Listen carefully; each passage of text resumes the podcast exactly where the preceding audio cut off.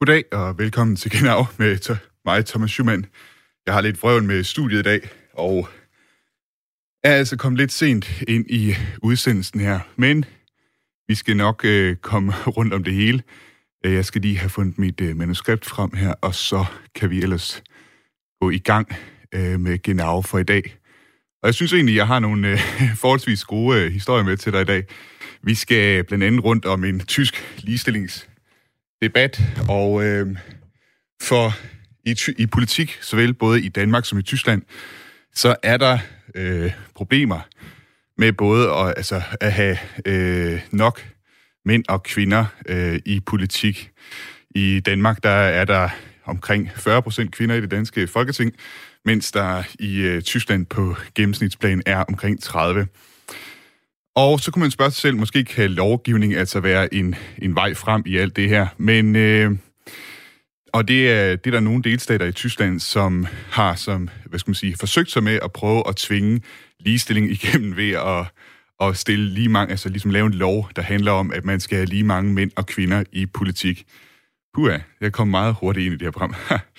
og så skulle man tro, det er løst problemet. Men øh, det er altså ikke helt forligneligt med den tyske forfatning alle steder.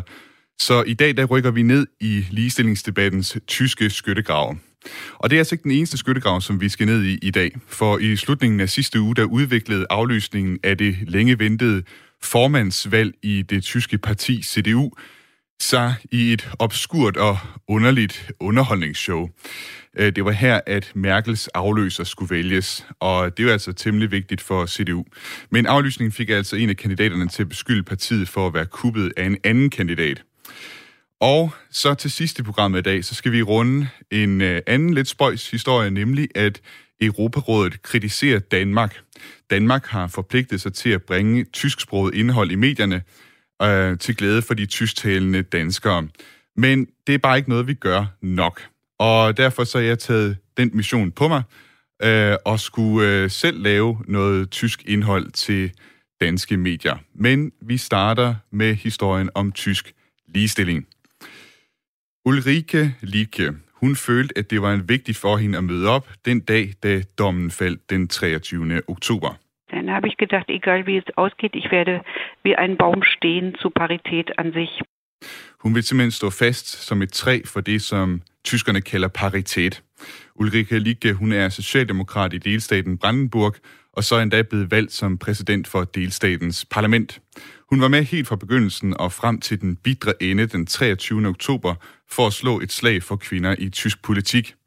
Sidste år var hun med til at udarbejde og vedtage den såkaldte paritetsgesetz, en lov, som betød, at partierne skulle opstille lige mange kvinder og mænd på deres valglister ved valg til delstatens parlament.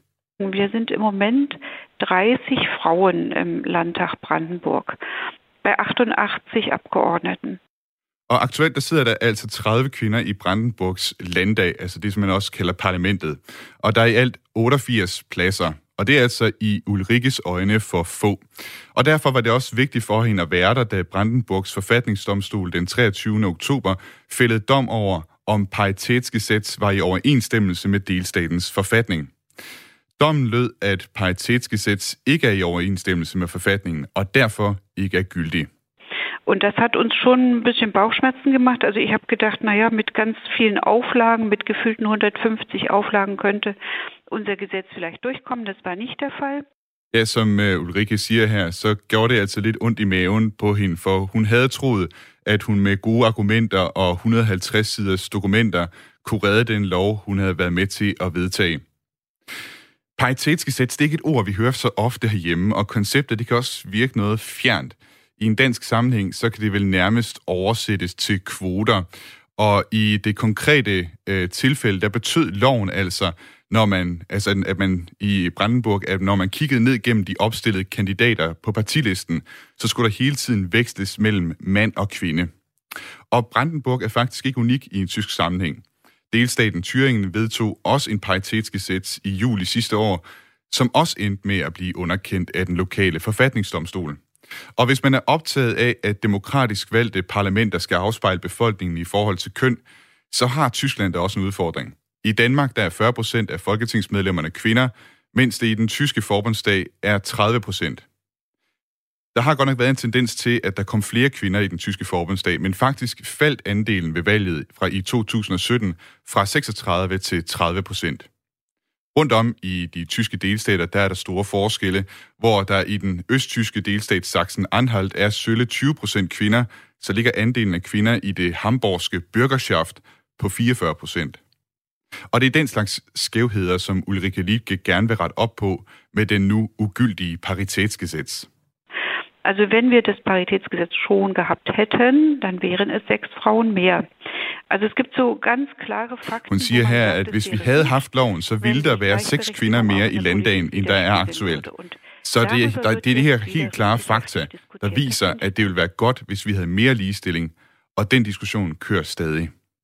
Über die Frauen, die im Parlament sitzen, kommen auch andere Themen auf die Tagesordnung, andere Meinungsbilder, andere Sichtweisen. Gennem de kvinder, der sidder i parlamentet, så kommer der også andre perspektiver og andre dagsordner på den politiske dagsorden. Og for Ulrike er det vigtigt, at man taler om kvindeemner med kvinder. Über Familienthemen, über Bildungsthemen. Es ist ja doch eine sehr stark männerdominierte Diskussion. Det er temaer som familie og uddannelse, som lige nu er et meget mandsdomineret øh, diskussion, der kører der. Selvom det altså ikke lykkedes Ulrike Liebke og det flertal, der er i Brandenburgs landdag, at overbevise forfatningsdomstolen om, at loven var i overensstemmelse med forfatningen, så oplever Ulrike, at der er opbakning i befolkningen. Hun kunne mærke det på, hvordan det er helt normalt at tale om ligestilling til hverdag i Brandenburg uden for det politiske liv, og hvordan kvindeforbundene i Brandenburg også bakkede op om den her lov. Ich habe es auch gemerkt übrigens an den ganzen Journalistinnen, die dann Interviews gemacht haben, die alle die Daumen gedrückt haben und die alle gesagt haben, na hoffentlich kommt's durch. Und die dann og så kunne hun også mærke det på de kvindelige journalister, når det var, hun gav interviews. De sagde simpelthen, at de krydsede fingre for, at loven ville overleve. Og da det så ikke lykkedes, så kom de med opmundringer og sagde, at Ulrike, hun skulle bare arbejde videre for det, og så var de sikre på, at øh, der også, altså, og derfor så er Ulrike også sikker på, at det her, det fortsat vil være et tema for politikerne i Brandenburg. For mig at se, så er den her paritetsgesetz et godt eksempel på, at Tyskland og Danmark nogle gange griber tingene lidt forskelligt an. Jeg er i hvert fald svært ved at forestille mig, at der i Folketinget skulle være et flertal for, at partierne med tvang skulle opstille nøjagtigt lige mange mænd og kvinder til næste valg. Men hvad jeg tænker, det er lidt underordnet i den sammenhæng. Og derfor gik jeg i studiet og ringede til et par af Folketingets ligestillingsordfører. For kan de se fidusen i sådan en lov? Fatma Ja, dag Fatma. Kan ikke besvare dit opkald. Indtal venlig.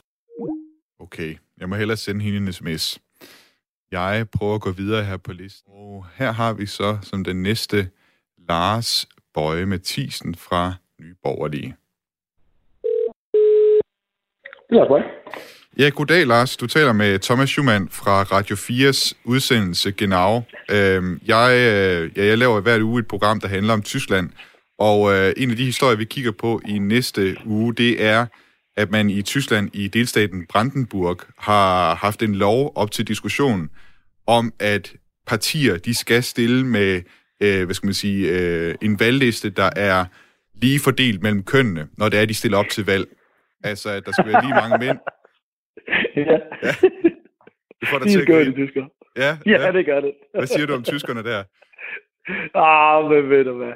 Altså, øh, jeg, jeg, jeg, altså, jeg siger, de, de skør, de tyskere der. Altså, det, det, det, det, det, det er simpelthen noget, man har besluttet sig i en delstat, at det er ikke bare et eller andet for nogle øh, øh, centrum-mennesker, feminister eller sådan noget. Det er i delstaten Brandenburg, hvor man faktisk har vedtaget loven, men den er så blevet omstødt ved forfatningsdomstolen. Ja, godt for det. Det er, det, er, det er da godt, at der er nogen før os, før vores generationer, som har tænkt sig lidt, lidt bedre om, så der er nogle ting, som de her, øh, de her feminister, de ikke kan få lov til at ødelægge vores samfund. Altså, det er da, det er da dejligt. Altså, det, nu, jeg håber, at vores grundlov er lige så stærk, så den kan, den kan stoppe for de her ting. Ikke? Ja. Helt kort, Lars. Altså, hvis nu ja. man siger, at der er et problem med, at øh, der ikke er lige mange øh, mænd og kvinder i, i politik. Hvorfor er det så ikke, at det her det er et godt redskab til ligesom at prøve at fremme ligestillingen i, i politik?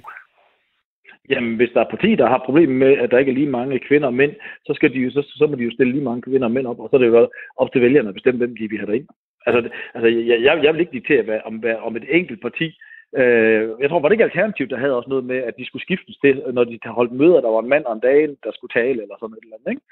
Øh, så, så det må de partier der helt selv øh, bestemme, om de vil. Og hvis der er parti, som har lyst til at promovere sig på øh, at, at sige, at den har 50% øh, kvinder og 50% mænd, som stiller op på listen, så skal de være velkommen til det.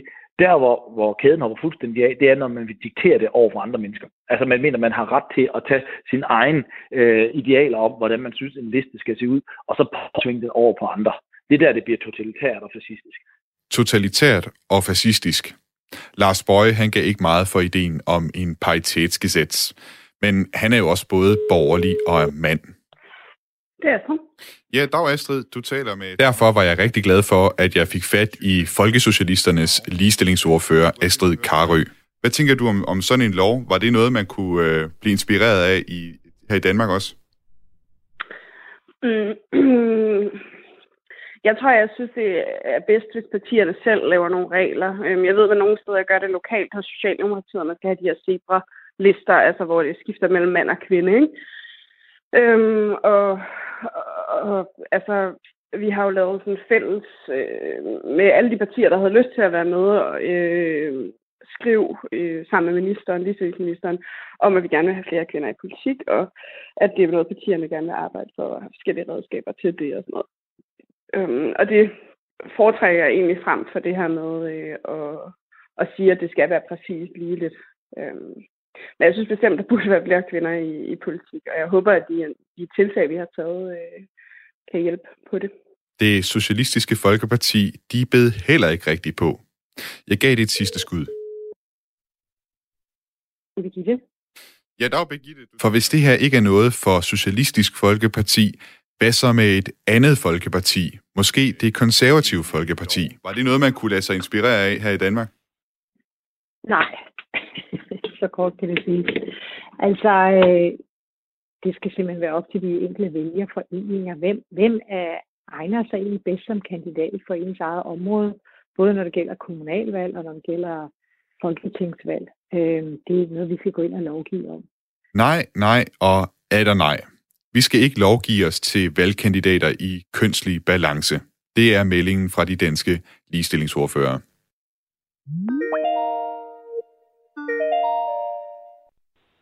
Ja, Bessin, hallo. Ja, hallo, Frau Bessin. Ja, ich habe Sie früher nicht hören können. Ja. Mange af de danske politikers argumenter mod sådan en lov, det er altså også de samme argumenter, som man kan finde hos Birgit Bessin, som jeg ringer til her.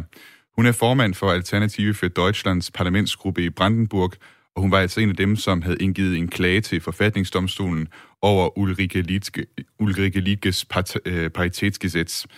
Birgit Bessin, hun var også til stede, da forfatningsdomstolen afsagde dom den 23. oktober. Ja, wir haben gewonnen. Und von daher haben wir uns natürlich sehr darüber gefreut, dass zum einen Hun siger, ja, vi vandt, og det var en stor glæde for os, at vi fra AFD's side kunne sørge for at få en forfatningsstridig lov øh, gjort ugyldig, og dermed være med til at sikre retsstaten.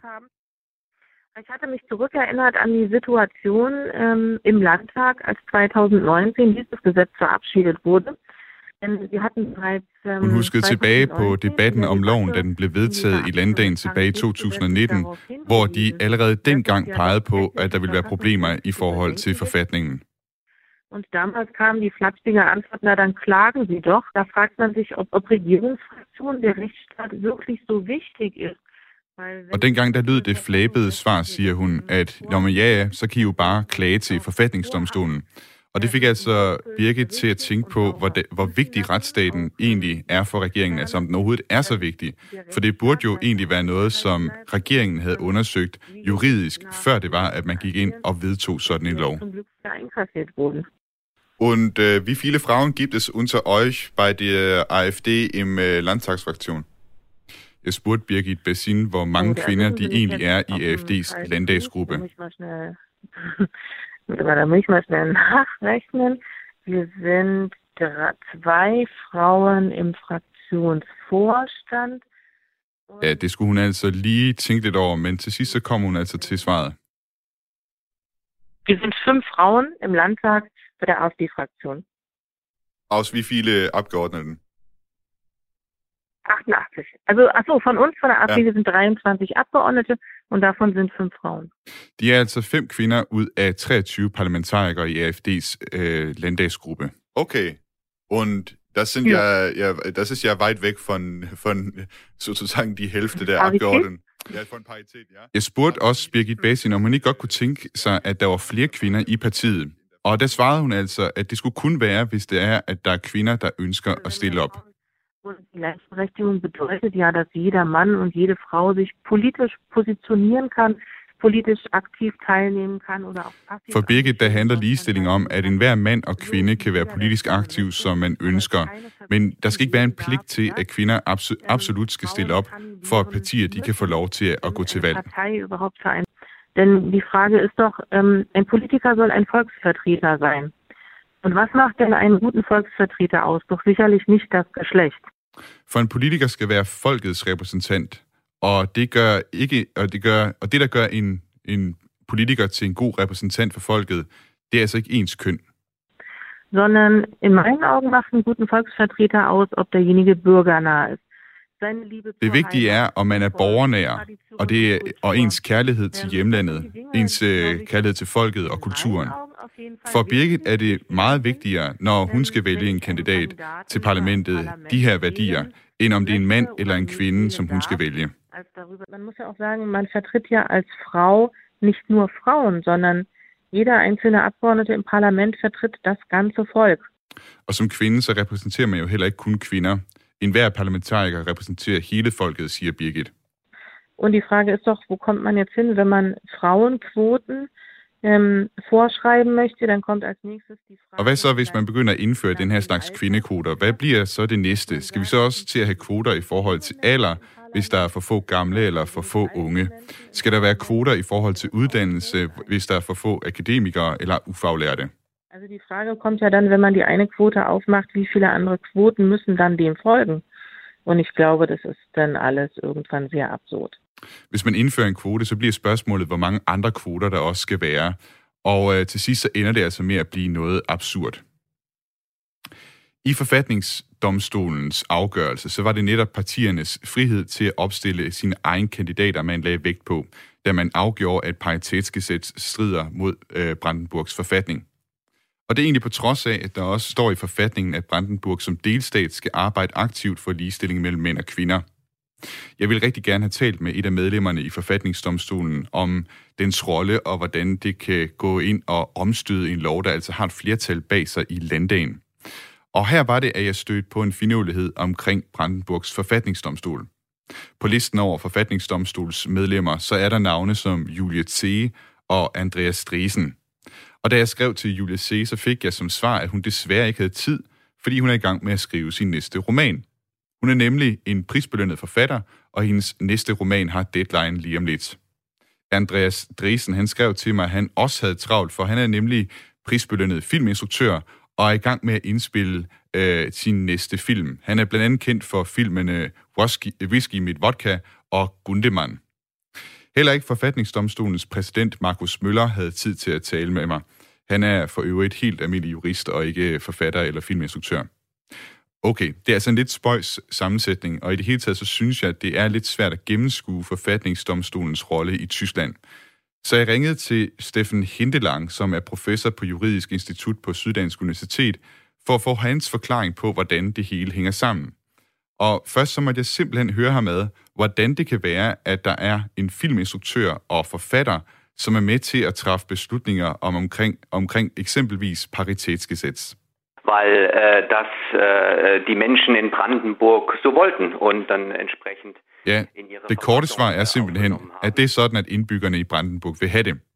Det lange svar er, at paragraf 112 i Brandenburgs, Brandenburgs forfatning bestemmer sammensætningen af forfatningsdomstolen, og her står der altså, at en tredjedel af dommerne skal være professionelle dommere, en anden tredjedel skal være folk fra, altså der har juridiske kvalifikationer, som dog ikke arbejder som jurister, og den sidste tredjedel skal komme fra befolkningen. Og der har man altså blandt andet udvalgt kunstnere som Julie C. og Andreas Striesen til at sidde med.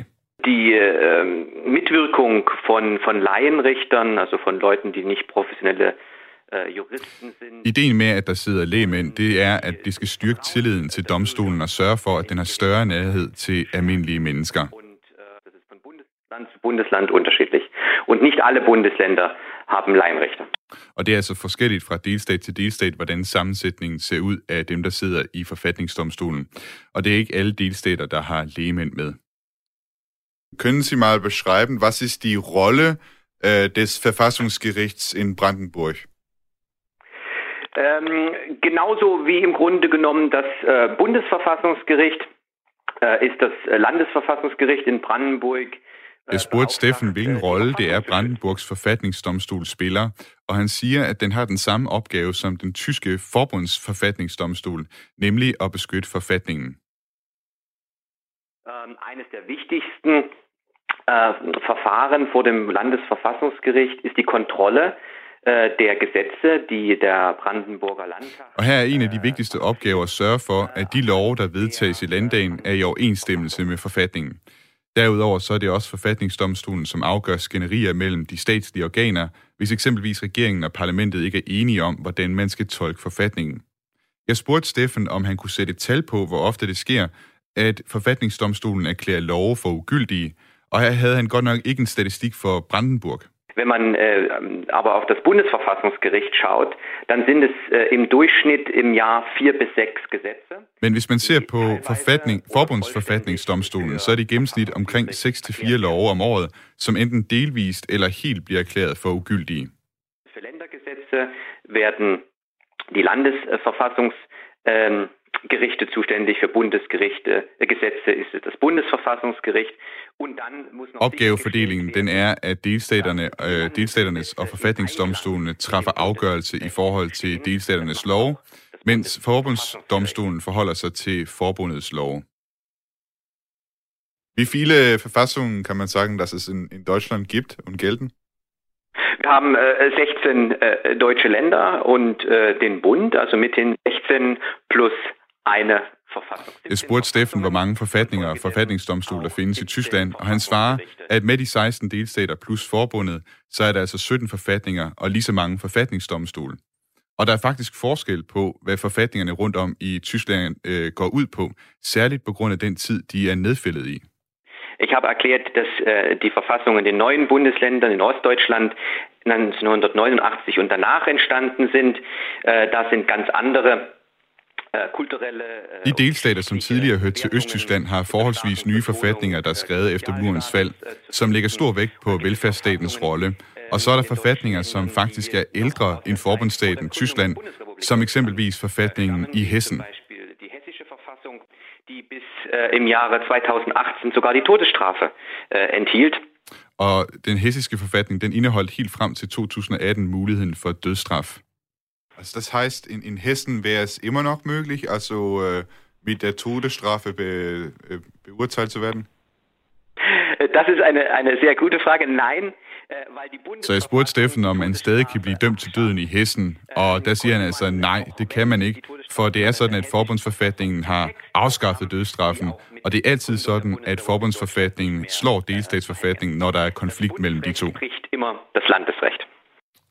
Nå, så meget desto klogere på detaljerne om de tyske forfatningsdomstole. Men hvad skal der så ske nu med paritetsgesetz i Brandenburg? Er det så helt dødt, eller hvad? Also am einfachsten wäre es ja, wenn die Parteien sich selbst verpflichten würden, paritätische Listen aufzustellen. Da braucht man kein Gesetz mehr. An solchen Überlegungen sind wir gerade dran. Ja, som Socialdemokraten Ulrike Lieke, som vi hørte fra tidligere, også siger, så ville det altså være nemmest, hvis partierne selv sørgede for lighed mellem kønnene, så behøvede man slet ikke en lov. Sehen Sie das Urteil, sehen Sie diesen Urteil als äh, eine Niederlage? Nein, ich sehe das nicht als Niederlage. Natürlich ist dieses Gesetz jetzt gescheitert. Jeg spurgte Ulrike, om hun ser dommen som et nederlag, men det gør hun ikke, selvom den ikke kunne klare forfatningsdomstolens behandling. Aber es hat so viel Nachdenken, so viel Diskussion angeregt, wie wir zum Thema Parität wirklich seit Jahren nicht gehabt haben. Und da sehe ich den Gewinn dieser ganzen Diskussion. Til gengæld så er loven skabt meget mere diskussion om paritet, end der har været i årvis, og det ser Ulrike altså som en gevinst. Og det kan man jo for så vidt egentlig godt give hende ret i. I hvert fald så har den her diskussion, som øh, vi har talt om her i starten af Genau, altså været så stor, at øh, vi nu også har fået den introduceret her til Danmark, selvom den godt nok blandt danske politikere ikke havde helt samme lydhørhed, som den måske havde i Brandenburg til at starte med. Du lytter til Genau med mig, Thomas Schumann. Ja, det går godt for min teknik i dag. Der fik jeg også lige skåret nyhederne af lidt kort, men øh, sådan går det. Nu skal vi til noget helt andet, som øh, vi bliver, men vi bliver øh, godt nok stadig i politikens verden i Tyskland. Vi løfter godt nok blikket fra Brandenburg og paritetsgesetz og tager et blik på tysk Twitter-politik. Prøv bare at høre her, hvad der blev skrevet i sidste uge i tysk politik. Siden søndag kører kampagnen Forhindre Mærts i CDU. Og det med en fuld bredeside fra etablissementet i Berlin – Blandt mange medlemmer i CDU har denne fremgang fra partiledelsen skabt opstandelse. Ham, der skrev den, det vender vi lige tilbage til, men lad os lige få rullet historien helt ud til start med. I sidste uge, der valgte Angela Merkel CDU at udskyde det landsmøde, man havde planlagt til den, 10. den 4. december, undskyld, på grund af de stigende coronasmittetal. Og på landsmødet, der skulle man afgøre, hvem af de tre formandskandidater, Armin Laschet, Norbert Röttgen og Friedrich Merz, der skal overtage formandskabet i partiet. Og det var altså Friedrich Merz, der skrev tweetet i sidste uge, fordi han mente, at der var gjort et forsøg på at gavne hans modstander Armin Laschet, da partiledelsen droppede landsmødet. Det seneste nye i sagen, det er så, at der hen over weekenden er blevet indgået borgfred, eller i hvert fald det, der ligner i CDU. Paul Timiak, CDU's partisekretær, han skrev lørdag på Twitter, at Friedrich Merz, Armin Laschet og Norbert Röttgen efter intensive forhandlinger var blevet enige om at udskyde landsmødet til midt i januar. Og sådan her lød det altså, da avisen Welt interviewede Paul Timiak mandag. Es ist so, Friedrich Merz hat es selbst gesagt, äh, selbst in den besten äh, und größten Familien äh, gibt es manchmal eine Auseinandersetzung. Die hat es in der Tat gegeben, aber wir haben miteinander alle am Wochenende gesprochen. Aber alle wissen es, alle in der CDU, im Bundesvorstand, aber auch die drei Kandidaten wissen, es kommt jetzt darauf an, das Richtige für das Land zu tun und sich voll auf die nächsten vier Wochen zu konzentrieren. Und Parteitag am 4. Dezember in Präsenz in Stuttgart, das hätte wirklich kein Mensch verstanden, während wir den Menschen sagen, sie sollen ihre Angehörigen nicht besuchen besuchen. Friedrich Merz han skulle altså være faldet mere til ro og have sagt, at selv i de største og bedste familier, der er der er til uenigheder og skænderi, men hen over weekenden, der var man altså i stand til at få talt ordentligt ud. Og ifølge Paul Simiak, så ved alle i partiets ledelse, inklusiv de tre kandidater, at det nu handler om at gøre det rigtige for Tyskland, og at det vil være helt forkert at, øh, et helt forkert signal at sende at afholde et landsmøde den 4. december, mens man samtidig beder befolkningen lade være med at besøge deres nærmeste. Spørgsmålet det er så, om det virkelig bare var et lille familieskænderi i CDU, der udspillede sig i løbet af sidste uge, eller om det vi så var noget, der stikker dybere. Det kan du forhåbentlig svare på, Mathias Eominger Sonne. Goddag. Guten tak. Goddag. Mathias, du er Tysklands korrespondent for Dagbladet Information, og jeg har dig nu med på en forbindelse fra Berlin. Og det kunne se ud som om, at der nu er blevet lagt låg på skænderierne i CDU. Men jeg synes nu ellers, at der sidste uge blev gået ret hårdt til makronerne. Jeg tænker særligt på, hvordan Friedrich Merz han altså var ude at sige, at det var partiets øh, etablissement, så at sige, der var ude efter ham. Hvad siger det her skænderi for dig at se om Friedrich Merz som kandidat til Angela Merkels CDU, og hvordan det i det hele taget står til i, øh, altså hvordan han står i forhold til kandidaterne Armin Laschet og Norbert Röttgen? Jamen først og fremmest, så synes jeg, det har været, og det synes ikke bare jeg, men det synes mange i de tyske medier, at det, det var et dumt ordvalg, og også en pinlig offerrolle, som, øh, som Friedrich Merz han, han fik malet sig selv øh, op i her. Øh, og, og det er især mærkeligt, fordi Merz jo faktisk, i forhold til meningsmålingerne i hvert fald blandt vælgerne, ligger rigtig, rigtig godt i svinget. Øh, og altså allerede begrebet establishment, øh, det her med, at han skulle være offer for en eller anden sammensværgelse i partitoppen, det, øh, det kunne hans øh, modstandere, og selvfølgelig også øh, mere venstreorienterede medier, jo lynhurtigt udpege som sådan en klassisk Trump-agtig øh, retorik, som selvfølgelig gør pænt ondt i et øh, meget Trump-kritisk øh, øh Tyskland. Øh, men altså, når det er sagt, så, øh, ja, så er der jo også en, en masse afhængigheder, der er en masse strategier, en masse magtkampe i, i CDU, både i CDU-ledelsen, men også ude i, i øh, delstatsforbundene og i kredsene, øh, som, øh, som selvfølgelig har nogle, nogle interesser. Ja, man kan sige, altså jeg havde det også sådan lidt sådan, at øh, når man kigger på det her udefra, så virker det altså mærkeligt, at Friedrich Merz han opfattet den her udsættelse af landsmødet som et decideret forsøg på at underkue ham. Er det bare ham, der er helt galt afmarcheret, eller er der også noget ved CDU's ledelse, som også er medskyldig i, at det, det tog den udvikling, det gjorde? Jamen, han, han har da klart øh, en pointe, uanset hvor, hvor øh, klodset han fik formuleret det, fordi for det første, som, som vi hørte i oplægget her, øh, så er det jo fuldstændig uforklarligt, at CDU har haft et halvt år, hvor de har vidst, at vi er i en coronasituation. Øh, øh, altså, de har haft et halvt år til at forberede et digitalt format, hvor de her eventyrlige 1001 delegerede øh, kan, kan finde sammen og så alligevel går man ud en måned før aflyser. Det, det er klart, det, der har han nogle pointer, det, det er både mærkeligt og, og pinligt, hvis det virkelig er tilfældet. Øh, og så har han også ret i, at Laschet jo faktisk ligger øh, relativt øh, øh svagt i, øh, i meningsmålingerne, og Tidligere der hed det jo, at Laschet han sad med, sad med sådan en, en politisk bonus som siddende ministerpræsident, men altså i, i coronatider, der kan man jo ikke rigtig gøre noget rigtigt øh, øh, som, øh, som regeringsleder, og han var ligesom også, man kan man sige, taberen over for, øh, for øh, øh Markus Schröder, øh, som var strammeren i den første bølge, og Laschet var mere den, den der ville en, en løsere linje. Øh, og øh, derfor er logikken også fra marts, at Laschet har simpelthen brug for mere tid øh, til at, øh, at forbedre sin performance, øh, som, øh, som han sagde det direkte, og også blev citeret i Velt for. Øh, og det, det altså kan man jo heller ikke helt afvise, at, at der er noget om det.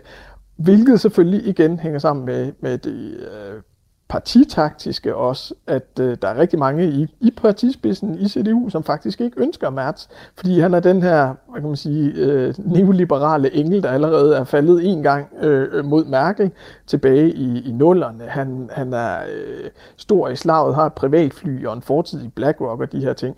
Det er den ene ting. Den anden ting er, at han formentlig vil gå imod øh, øh Merkels midterkurs, eller den her socialdemokratisering af CDU, øh, øh, om man vil.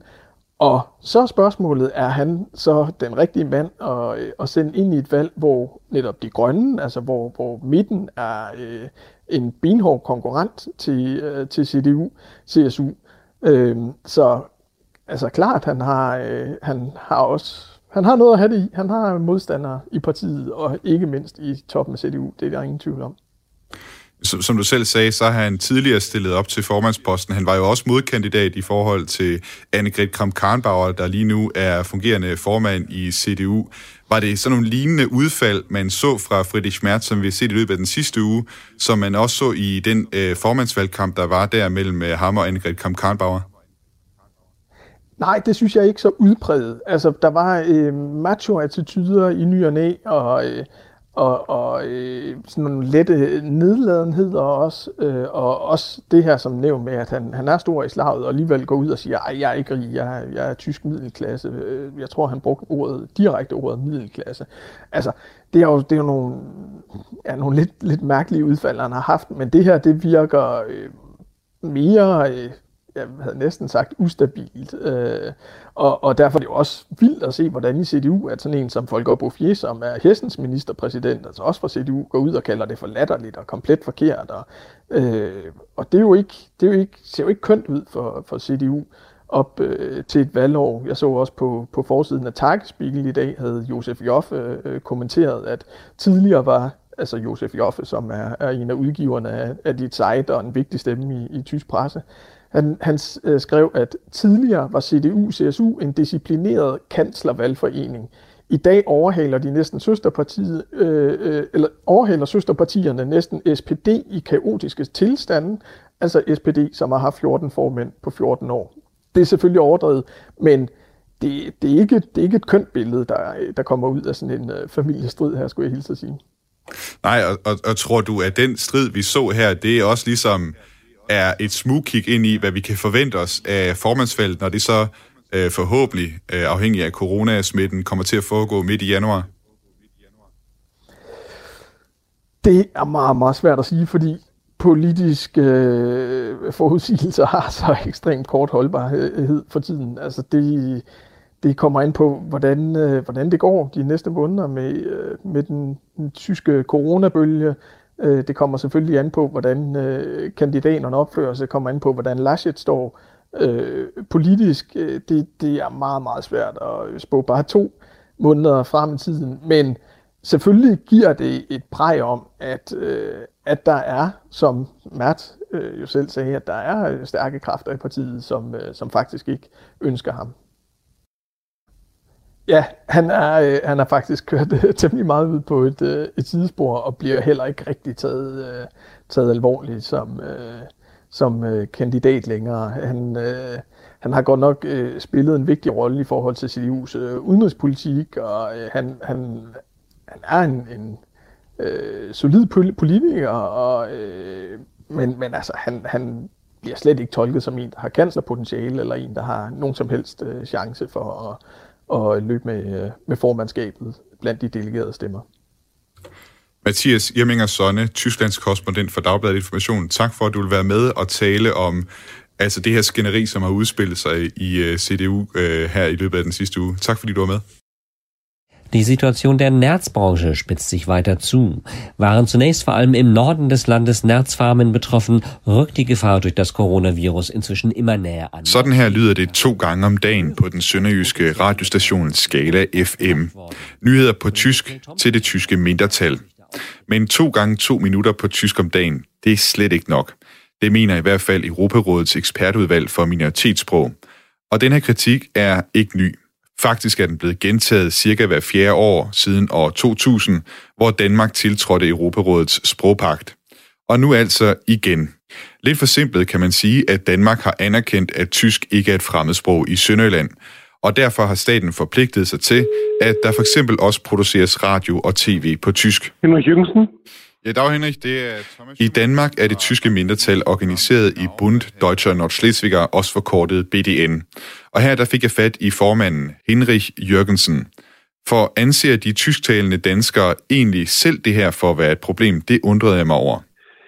Jamen, det, det synes jeg sådan set, det er for lidt. Vi har jo så, øh, altså, det, det, det, det, det, det, er, det er jo, at Danmark har jo skrevet under på noget, øh, på rammekonventionen og sprogpakten. Øh, hvor det jo ligesom definerer, at tysk er ingen fremmedsprog i øh, Sønderjylland.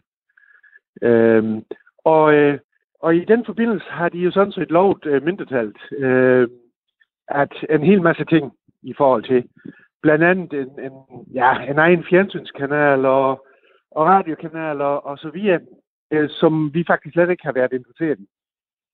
Fordi vi vil jo gerne dukke op der, hvor også flertallet er. Altså, vi vil jo ikke være et, være et reservat eller, hmm. øh, i, i det der. Og derfor så har vi jo øh, foreslået regeringen, og i stedet for nu skal bruge øh, mange, mange penge på, på de ting, der, så kunne vi måske øh, få noget, øh, noget udsendelse på, øh, på tysk i de offentlige medier. Så vi snakker, sådan noget, som, ligesom... øh, vi snakker sådan noget som Danmarks Radio, for eksempel? Ja, og ikke en, Radio, ikke en særskilt kanal? Ja. ja. Ja. ja, og det har så ikke været muligt, fordi øh, man ligesom har sagt, jamen øh, det er Danmarks Radio, det, det, det er dem, der har underskrevet, men det er dem, der har kompetence til, hvad de sender og, og ikke sender osv. Og, og der vi så ligesom ikke kunne komme via i det, det men, men har jo så for nogle år siden fundet skridt i, i og med, at man jo faktisk en privat kanal øh, har lavet det så. Og, og til de udsendelser får vi så nogle midler fra staten okay. øh, til, at, til at, at lave de øh, to udsendelser der. Så det kunne vi selvfølgelig godt ønske, at, at det var noget, noget mere. Jeg, jeg tænkte på, øh, Henrik, hvornår har du egentlig selv sidst lyttet til den her tyske nyhedsudsendelse, der kommer en gang om dagen? Eller to gange om dagen, undskyld. Jamen, den, øh, den lytter jeg øh, sjældent til, øh, fordi jeg jo øh, altså, det er sjældent, øh, jeg hører radio overhovedet. Fordi, øh, jamen, jeg, jo, jeg har et job, hvor, hvor, øh, hvor jeg ikke har mulighed for at høre radio. Øh, hele dagen. Og derfor så, øh, så hører jeg faktisk øh, hverken det eller noget andet ret meget. Det er gang imellem, så er jeg heldig at, at høre det, hvis jeg kører bil. Øhm, men, øh, men ellers så, så hører det sådan set ikke. Kan du, kan du huske sidste gang, du hørte det? Oh, nej, det kan jeg faktisk ikke. Øhm, men, øh, men altså, for mig er det, har det heller ikke været så vigtigt, fordi jeg er jo godt opdateret fordi det er jo nok Slesvig, der, der producerer de nyheder. Og dermed jo også, øh, også det, der står i nok Slesvig, øh, det her er jo det daglige forvejen. Hvad, hvad er dit indtryk af, hvor mange der er, der lytter til de her nyhedsudsendelser? Aner det ikke. Aner det ikke. Nej. jeg, jeg tror, vi, vi har bare kunne se, dengang, øh, da man startede det, der var det jo sådan også lidt, jamen øh, hvad så? Øh, holder lytterne så fast i, altså øh, kanalen mener jo så faktisk, at man kunne jo risikere, at de, altså det har været Danmarks Radios øh, begrundelse for ikke at gøre det, det er jo, at jamen så klikker folk væk. Du ved, så, så finder de en anden kanal i den tid. Okay. Øhm, og det har det faktisk ikke været. Altså det er det, vi får at vide, videre, at, øh, at øh, det er det ikke. Jamen, jeg kan nemlig forstå på, på rapporten også, at der jo egentlig er et udvalg i Folketinget, som skulle øh, tage sig af det her arbejde. Men, men der har ikke været nogen møder øh, i det her udvalg for konkret at implementere de her tiltag, der skal sikre tysk sprog. Er, er det rigtigt forstået? Jamen, øh, så vidt øh, mig bekendt, så har det ikke øh, rigtig været noget aktivitet der. Hvad, hvad tænker du om det? Ja, ja men det er jo, det er lidt, det er jo lidt ærgerligt, synes jeg, øh, at, at, at, øh, at det er sådan. Det er jo kun hver gang, øh, hver gang det kommer en rapport, så er det jo så, at man øh, ligesom skal oplyse, hvad har man opnået indtil der. Det er jo først der, man faktisk begynder at beskæftige sig med det igen, og så ligger det igen i, i fire år, indtil det kommer en ny monitoring øh, af det der. Og derfor har vi også foreslået, at vi jo gerne vil i dialog med regeringen og så sige, jamen, hvordan kan vi så øh, kanalisere nogle midler over, til vi kunne få en, en bagdækning, som vi eventuelt selv kunne stå for, for noget så også. Fordi, øh, som sagt, skulle du have en egen sender, øh, både fjernsyn og, og, og radio, det vil jo ved hulen styre, og det er slet ikke det, vi ønsker. Synes du simpelthen, at Folketinget og, og regeringen er for uopmærksom på at, på at sikre tysk sprog i Danmark?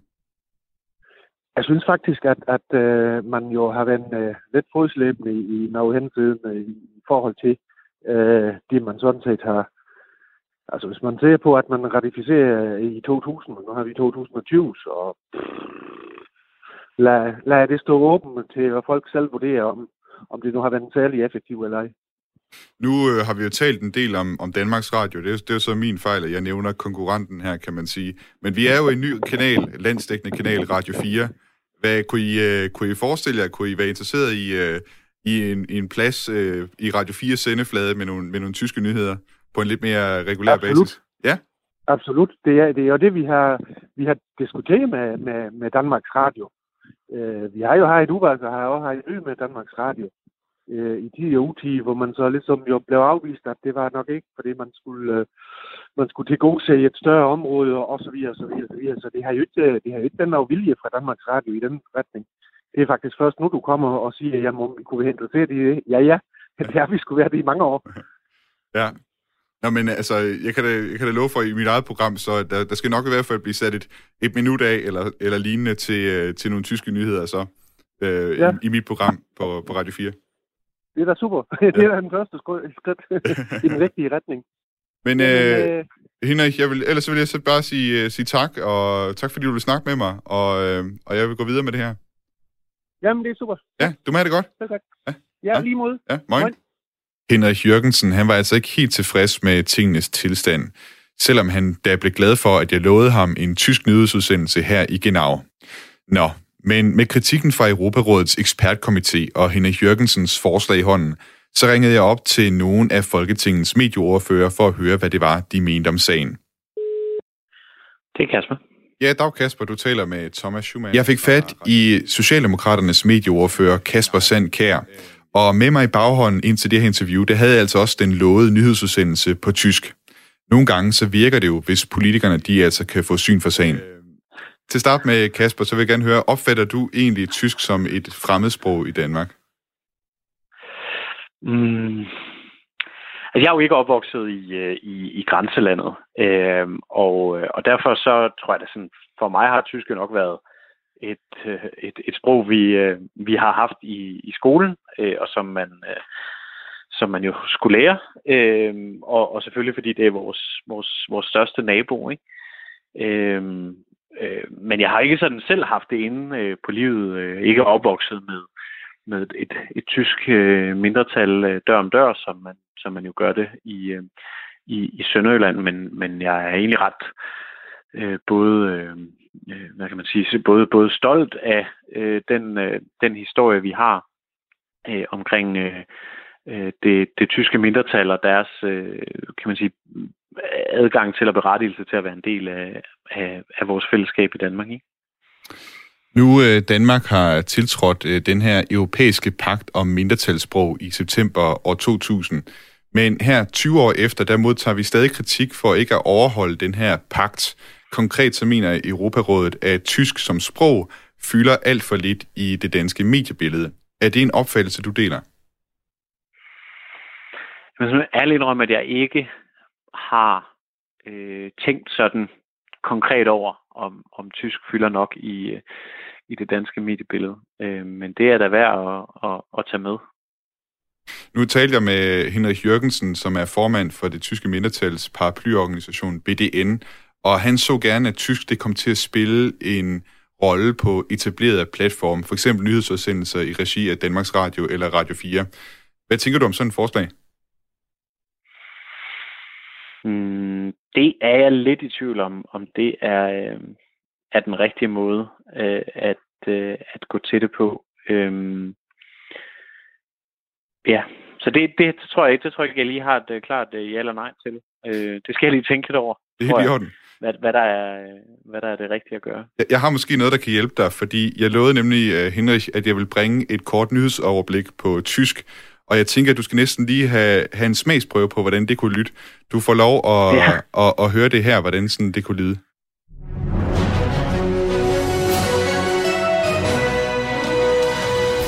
Schönen guten Vormittag, hier sind die Nachrichten auf Deutsch vom Radio 4. Mein Name ist Thomas Schumann und zuerst die zweite Welle der Corona-Pandemie. In den letzten 24 Stunden gibt es in Dänemark noch 1000 Fälle von Corona-Infektionen. Und auch in Europa breitet sich den Virus wieder aus. Das Auswärtige Amt Dänemarks ratet weiterhin ab, alle verzichtbare Reisen ins Ausland zu machen. Wie wird das Bauarbeiten der Schweinschwalen beeinträchtigen? Und wie mit den Vögeln? Die Diskussion um die Fehmarn-Belt-Querung zwischen Dänemark und Deutschland dreht sich immer wieder um das Umwelt. Aber heute wird das endliche Urteil über die Querung beim Bundesverfassungsgericht in Leipzig erteilt. Abhängig vom heutigen Urteil des Bundesverfassungsgerichts ist zu erwarten, dass die ersten Tunnelelemente frühestens in 2024 im Fehmarnbelt versenkt werden. Und zuletzt das Wetter. Heute ein bisschen Sonne und teils bewölkt und einige Schauer. Der Wind ist südlich aus Deutschland, wird frisch und bei den Küsten stürmische Böen. Und warm wird es nicht. Das waren die Nachrichten auf Deutsch vom Radiosender Radio 4. Ihrer Moderator war Thomas Schumann. Nå Kasper, fik du fat i, hvad der blev sagt her? Ja, jeg fik fat i essensen i hvert fald. Okay. Og tænker du, at øh, det er måske den vej, vi skal, at der kunne komme sådan et indslag her, enten på her på Radio 4, sådan øh, en gang eller to om dagen, eller måske på øh, P4's, øh, P4's udsendelser? Ej, det, tænk, det tror jeg altså ikke, jeg tænker, er, er, er måden at, øh, at, at gøre det på. Øh, jeg synes, det er fint, at, at nyhedsudsendelserne på, på de store øh, kanaler, radio og tv, øh, er, er på dansk. Det er jo det øh, fællesprog, øh, øh, vi har. Øh, men derfor, det betyder jo så ikke, at man ikke kan lave øh, kan man sige, på andre platforme øh, nyheder til, til, øh, til det tyske mindretal. Altså det har vi jo trods alt med, med digitaliseringen fået øh, nye muligheder for øh, andet end at, at sende det ud gennem øh, Statsradiosymfoniens øh, ene kanal. Ikke? Men, men som jeg hører på dig, så kommer vi ikke til med det første i hvert fald at se dig ligesom gå ind og slå et slag for, at der skal mere tysk i, øh, i danske medier.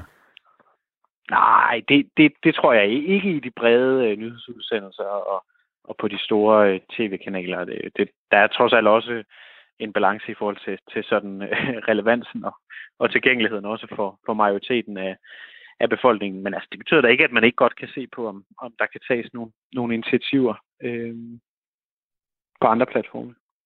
Kasper Sand Kær, medieoverfører for Socialdemokraterne. Tak fordi du øh, altså vil tale med mig i dag om det her spørgsmål om tysk i det danske mediebillede. Selv tak. Ja, og så vil jeg ellers lade det være op til jer derude og afgøre, om øh, det er noget, I kunne tænke jer, øh, om vi skal i hver udsendelse genau lige have et minut med nyheder på tysk, og så kan I jo se, om I, I kan følge med i, hvad der øh, hvad skal man sige, bliver sagt. I kan prøve, hvis I synes, det er en god idé, eller hvis I har en holdning til det, så send øh, mig gerne en mail på genavsnabelagradio4.dk. Og øh, i øvrigt, jeg læser jo gerne jeres mails, og hvad hedder det, jeg skal øh, først og fremmest lige beklage, at et, et, dagens udsendelse måske nogle gange har lyttet lidt øh, ligesom en autobahn med, med huller i.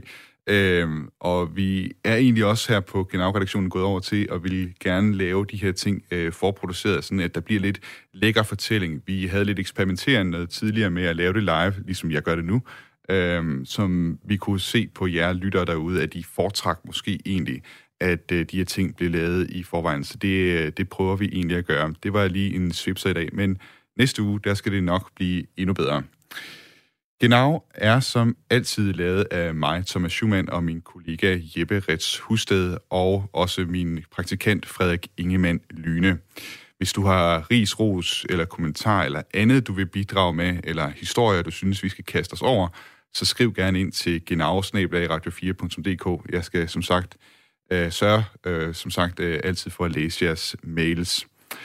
Indtil vi øh, lyttes ved igen, og måske øh, bringer endnu sådan et nyhedsindslag på tysk, så vil jeg bare ønske jer alle sammen derude en øh, god uge, og, øh, og ja, bis dann.